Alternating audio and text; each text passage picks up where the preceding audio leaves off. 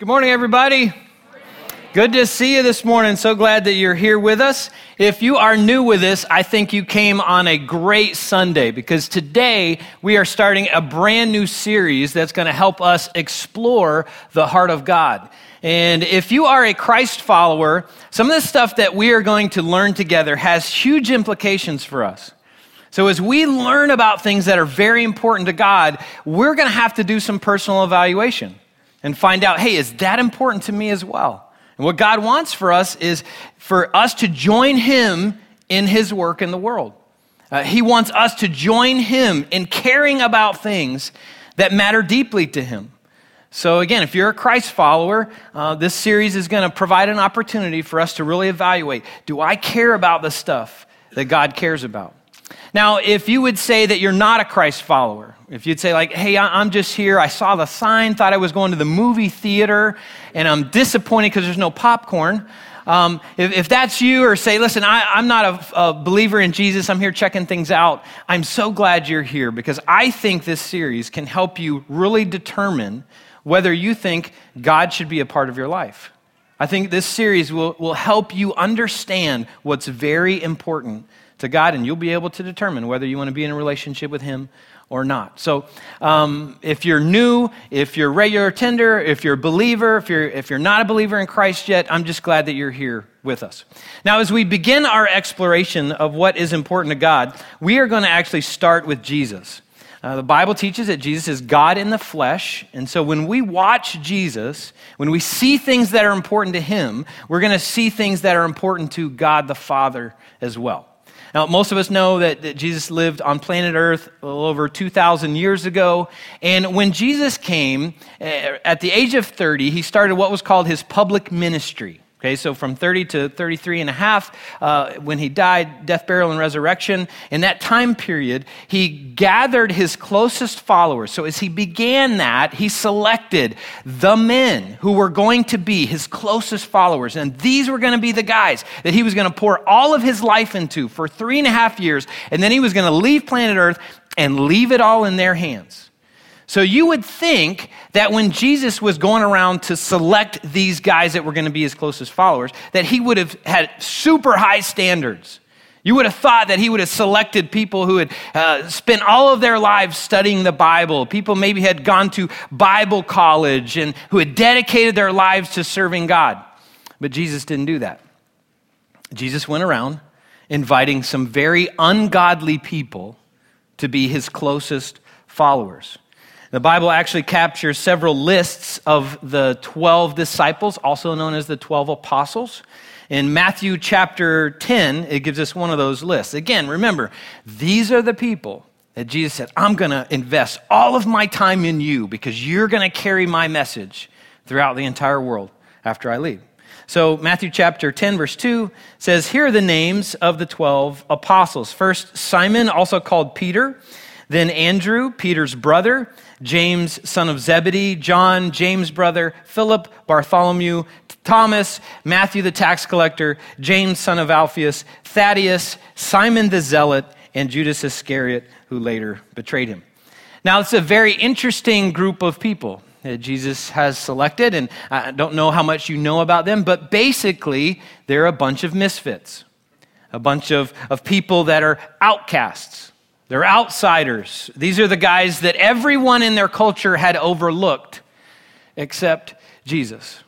And just out of curiosity, how many of you would say you know what it's like to be an outsider of something, outside of some group, left out, overlooked, not invited, not included in some way? Like at some point in your life, you were not a part of that group, and it was clear that you weren't invited, you weren't a part of that. I think many of us can identify with that. You know, there are a lot of bad experiences in the world, and that's one of them. You know, to be the one who isn't included in the game, the one who isn't invited to the party, the one no one wants to take to the prom, the one who always gets overlooked at work, at, at school, or even at home. I think many of us can identify with that experience at some level in our lives. And, and I know that Jesus' disciples definitely could identify with that. Again, we've got a group of misfits, a, a, group of people who really, they weren't a part of any group and they really didn't belong in a group together. Peter, Andrew, James, John, and Philip, they were all fishermen. Not a very prestigious job in Jesus' day, and no respectable leader would have chosen them to be his closest followers.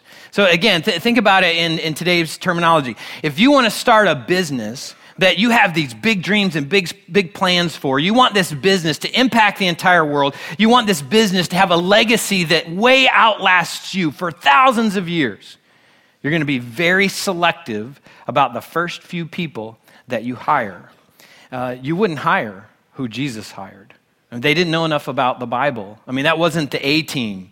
Uh, that was, I don't even know that they were the B team. They were probably the Z team. The, the people, everybody else is going like, really? Like, you're going to pick them? And you hope that this uh, movement that you have transforms the world? Yeah, it'll probably die in the next few months. Like, it doesn't stand a chance if you're going to bring them on. I mean, these guys are just fishermen.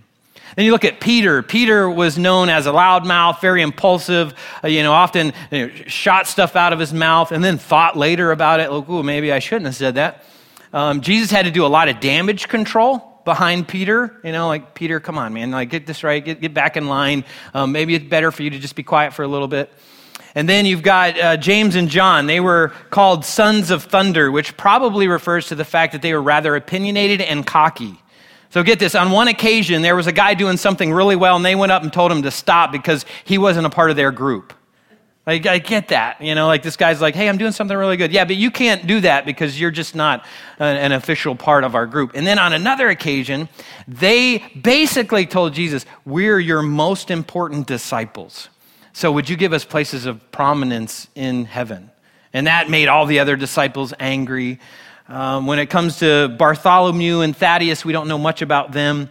But Thomas, you know, eh, doubting Thomas, uh, you maybe have heard that story. He doubted that Jesus had risen from the grave. And you know the guy Judas, the guy who later betrayed Jesus? He was a thief. Guess what position on the team he got? He was the banker. Jesus said, Hey, like, here's the money. You take control of it. And what did he do? He stole from the disciples and he stole from Jesus. So, again, very interesting group of people that Jesus had collected together to say, This is my core group. This is the group that's going to transform the world. Now, this passage tells us something very interesting about two of the disciples. In this list, it tells us one of the disciples' jobs, and it tells us another disciple's political affiliation. So, verse 3 says that Matthew was a tax collector, and verse 4 says that Simon was a zealot. Now, we're going to start with Simon the zealot. So let me explain what that meant.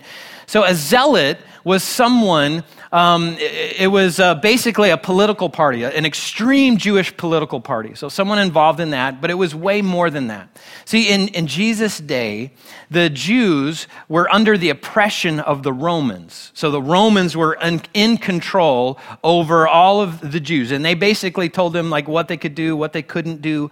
And so, they had to answer to the Romans for many things. And a zealot was someone who hated that so much, they would do anything to fight against that, even if it meant violence.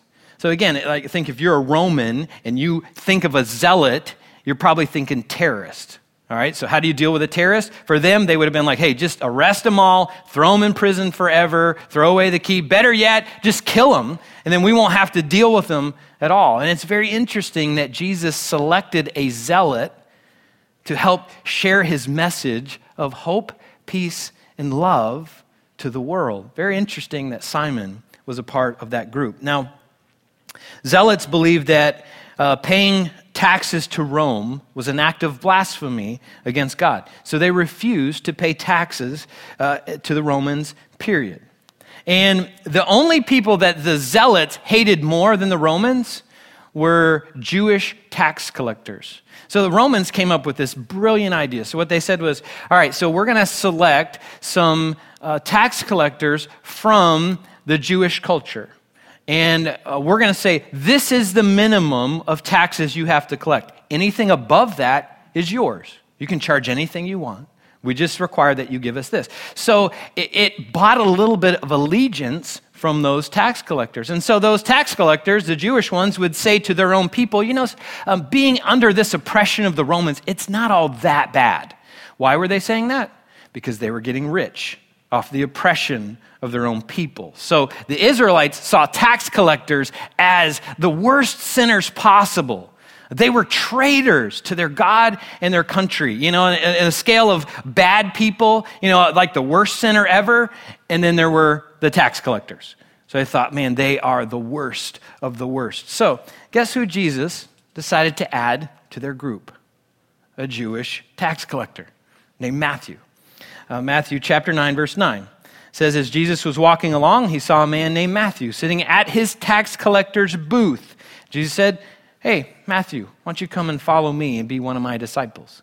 And so Matthew got up and he followed him. All right, put yourself in Simon's place. Okay, you're a zealot. You hate the oppression that you experience. You hate it so much you're willing to fight in any way possible to free your country, country from that oppression. You're walking with Jesus. You see Matthew. What do you want to do? Draw your sword and probably kill him in that moment?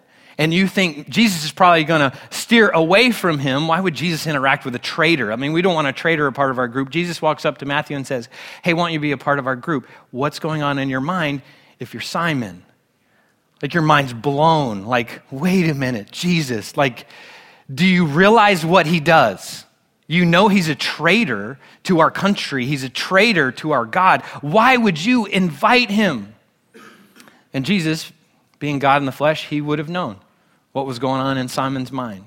He would have known what Simon was thinking and feeling. He would have known that inviting Matthew into the group would have caused Simon to reconsider whether he wanted to be involved with Jesus at all or not.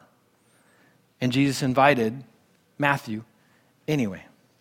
One of the things that I think Jesus knew about Simon, and I think that he knows about many of us, is that even though uh, at one point Simon was an outcast, Jesus included him.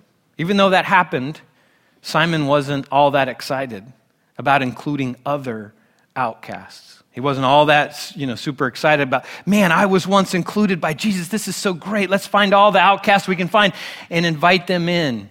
He didn't have that experience. Now, I've had a few experiences in my life of being the outsider. I think we, we all have. But one stood out in my mind as I was preparing this message, and it was in middle school. So you may go, eh, that's not that big of a deal. At the moment, it was a big deal to me. And it, it's something that I, I carried in my adulthood, understanding what it felt like to be an outsider in that moment. And it wasn't a pleasant experience. So one summer when I was in middle school, my family and I went away on a trip for about a month. And when we came back from that trip, my best friend, and another guy in our neighborhood, a guy that wasn't a part of our circle of friends, they struck up a friendship. And I think they were the only two guys in the neighborhood or something. Uh, so they kind of had to strike up a friendship in order to hang out with somebody else. And so they struck up this friendship and, and enjoyed some time together. When I came back, I went to see my, my best friend. And he communicated very clearly that I was now on the outside, that he and his new friend had started a new group, and I wasn't a part of it. And so for several weeks, he made that very clear. So I'd go to see him, and they just kind of made it very clear like, hey, what are you guys doing? Nothing, we're hanging out together. And then they would just circle off by themselves and, and wouldn't invite me, wouldn't include me in anything that was going on. Now, you may understand what that's like. That's not a pleasant experience. It wasn't fun. A couple of those, a couple of those weeks throughout the summer were just kind of painful for me. Like, man, that's my best friend. Apparently, uh, we aren't as good of friends as I thought. But then several weeks later, my best friend and I reconnected, and everything went back to normal. Uh, I was back in, and that other guy, guess what? He was back out. And you would have thought that after having that experience, knowing how unpleasant that was, you would have thought that I would have said, hey, like, let's include him.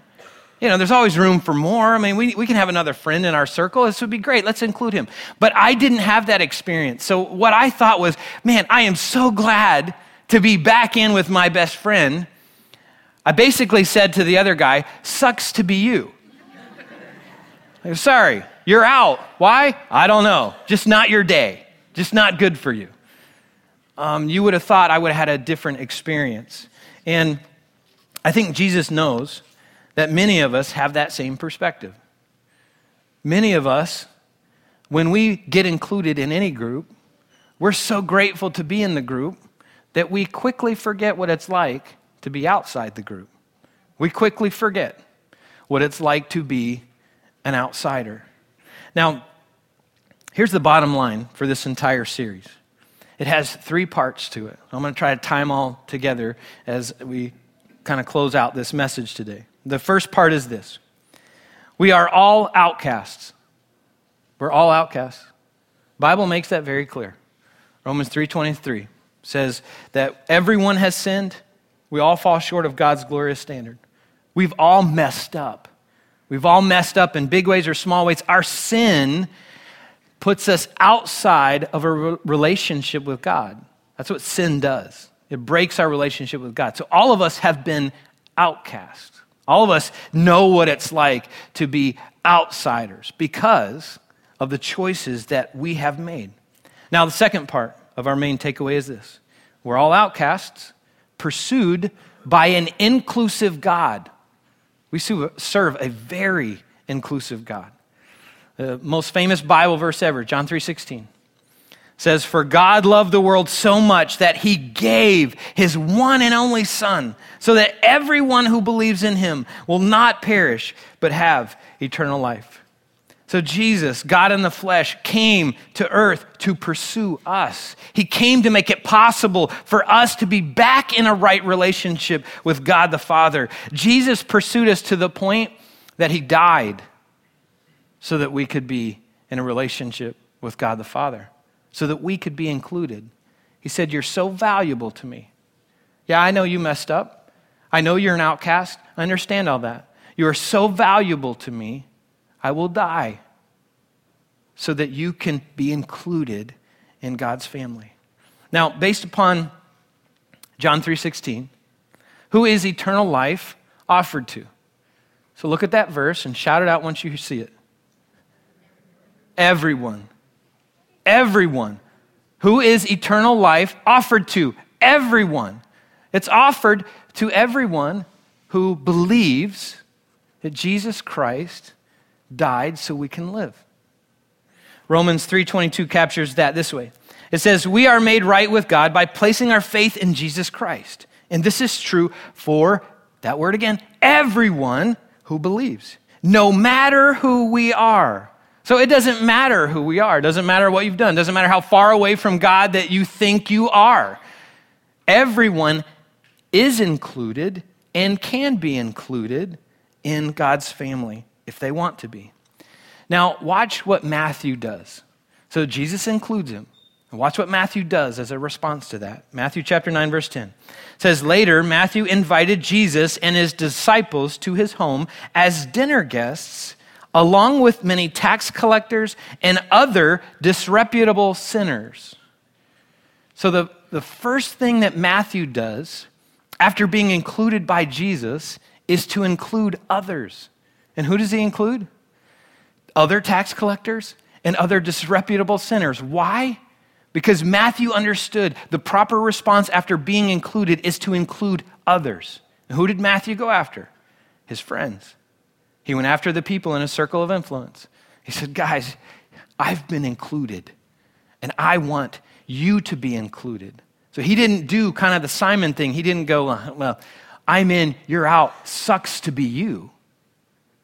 He went, I've been included, and I desperately want you to be included as well. That's the third part of our takeaway. It's this because we have been included, we should include others. Those of us who are in the inside of God's family should pursue those who are on the outside of God's family. Our response to being included should always be to include others. So, you know that guy at school that you can't stand? Yep. God wants you to include him in his family. God wants you to invite him, make it possible. God wants you to tell him how he can possibly be included. You know that woman at work that you avoid? Yep, God wants her invited into the group. You know that person in our community that you think that person is a horrible sinner? I mean, they may even be worse than a tax collector. Yeah, you know that person? You probably have somebody in your mind. God loves them. Jesus wants them to know that he died so that they can live. He wants you, he wants me to go into our circle of influence and tell people that Jesus died so that they can be included. He wants us to show them how they can be included in God's family. I think God wants our church, and I think God wants every church, to be a response, like an active response to Him including us. So here at Epic, we're very passionate about creating a church where outcasts are welcome. Our motto as a church is that we are a church for people who don't do church. And the interesting thing about that statement is we find people either are turned off by it or they lean into it. Either they go, That's the craziest thing I've ever heard. Why would anybody want to go to that church? And then other people go, That's the weirdest thing I've ever heard. What is going on there? And they lean in and say, I would like to explore a little bit more. And here's the thing we don't want to just do church. Church world is um, filled with Christians who are very exclusive, who come together and sing songs that we all know, speak a language that we all know, pat each other on the back and say, See you next week. And then we go out into the world and we don't care as much about our community that are, that are outside of God's family. And basically, we live in a way that we say to them, Sucks to be you. I'm on the inside, you're on the outside. I guess you'll figure it out one way or somehow. I don't know. Maybe God will open a door for you, but I don't know that I will. Churches are very um, popular or well known for that. Churches are very known for being rather exclusive, and we don't want to be that way. We want to join Jesus in his mission of pursuing and including outcasts into God's family. We want to care about people in our community, whether they're like us or not. Doesn't matter if they're different. Doesn't matter if they believe the same stuff that we believe. Doesn't matter if they care about the things that we care about. We want to include them in God's family. We want Epic to be a place where people far from God can come and explore the teachings of Jesus and see how their lives can be radically transformed by those teachings. And if there's somebody who says, listen, like, I just want to explore, great. We want them to come. I think our world is starving for churches like that churches filled with zealots and tax collectors, people who should hate each other, but because of God's love, they love each other. Wouldn't it be amazing if people found out that maybe we all went to church together and said, like, how do you guys go to church together? Like, you guys shouldn't get along. Like, you're all different. And I think that's what God wants us to create. I think when he, Jesus started choosing his disciples, he was modeling for us what it meant to be an inclusive group. Why? Because our God is very inclusive. Our God cares about everybody. He wants everybody to be a part of his family. So, what's important to God? Or better asked, who is important to God? The answer is outcasts. The answer is including outcasts, people on the outside, people who feel like they don't belong, people who think, you know what, no one cares about me. God wants everyone, again, to be a part of his family. Why? Because we're all outcasts and uh, pursued by a very inclusive God. And because we have been included, God wants us to include others. So if you're new with us here today and um, you're just exploring things, I'm just glad you're here. And if you want to continue to explore what it means to be in a relationship with Jesus Christ, that's great. I hope that you'll hang out with us and do that. It doesn't matter whether you have a church background or not. It doesn't matter if you know a lot about the Bible or not. It doesn't matter if, if you believe all that we believe at this moment or not. And when Jesus went up to Matthew and Jesus went up to many of his disciples, he just said, Hey, come follow me. He didn't grill them, interview them, and say, Well, what do you know about this? And you know, can you can you list John 3.16? Of course, John 3.16 wasn't was happening. He was making John 3.16 at that moment. But he didn't grill people and go, Well, I don't know. I don't know. Apparently, you don't know enough about the Bible. You don't have a great enough history to be in, uh, uh, with serving God to be included in my group. No, he went and said, Hey, like, come follow me. And they're like, Where are we going? I just come follow me. So if you're in a spot where you're just exploring, Jesus just says, Hey, come, follow me. And I'll show you on the journey what it means to be in a real relationship with me. Now, if you say that you would call Epic your church home, I hope that you'll join us in creating a church for people who don't do church. I hope that you will join us in creating a space where outsiders become insiders. I mean, that's my hope and prayer for our church family. If you say, Epic is my home, I hope you're known in your community. I hope you're known at your school. I hope you're, you're known at work as being a very inclusive person because That's what God wants all of us to be inclusive. Now, here's several action items for us Uh, out of today's message, and I think out of the series that we're going to do. First thing is, God wants us to be inclusive, God wants us to include others. So at work, at school, at home, at the gym, or wherever you hang out for your hobby, I think God wants you to be known as a very inclusive person. I think God wants your eyes, my eyes, to be open to anybody who's on the fringe, anybody who's outside of a group, anybody who's not a part of God's family. I think God wants us to have very discerning eyes for them. I think God wants us to care about them. And I think God wants us to move in their direction, not just to say, hey, like, I don't care about you. You know, I mean, you can stay in the fringe. It doesn't matter. I, I'm, I'm in. Doesn't really matter whether you're in or not. I think God wants us to go out of our way to help people become a part of God's family. Uh, here's a, another thing that we can do, just a minor action point out of this, but I think it can be a major thing. Uh, in three weeks, we're going to celebrate Easter together, one of the greatest days uh, in, in my mind out of the year. I mean, it's the day that Jesus made it possible for us to be included in God's family. And there's a lot of people that are open to coming to church on Easter. And so I think we should invite them. It'd be a beautiful thing to just invite people to an Easter service.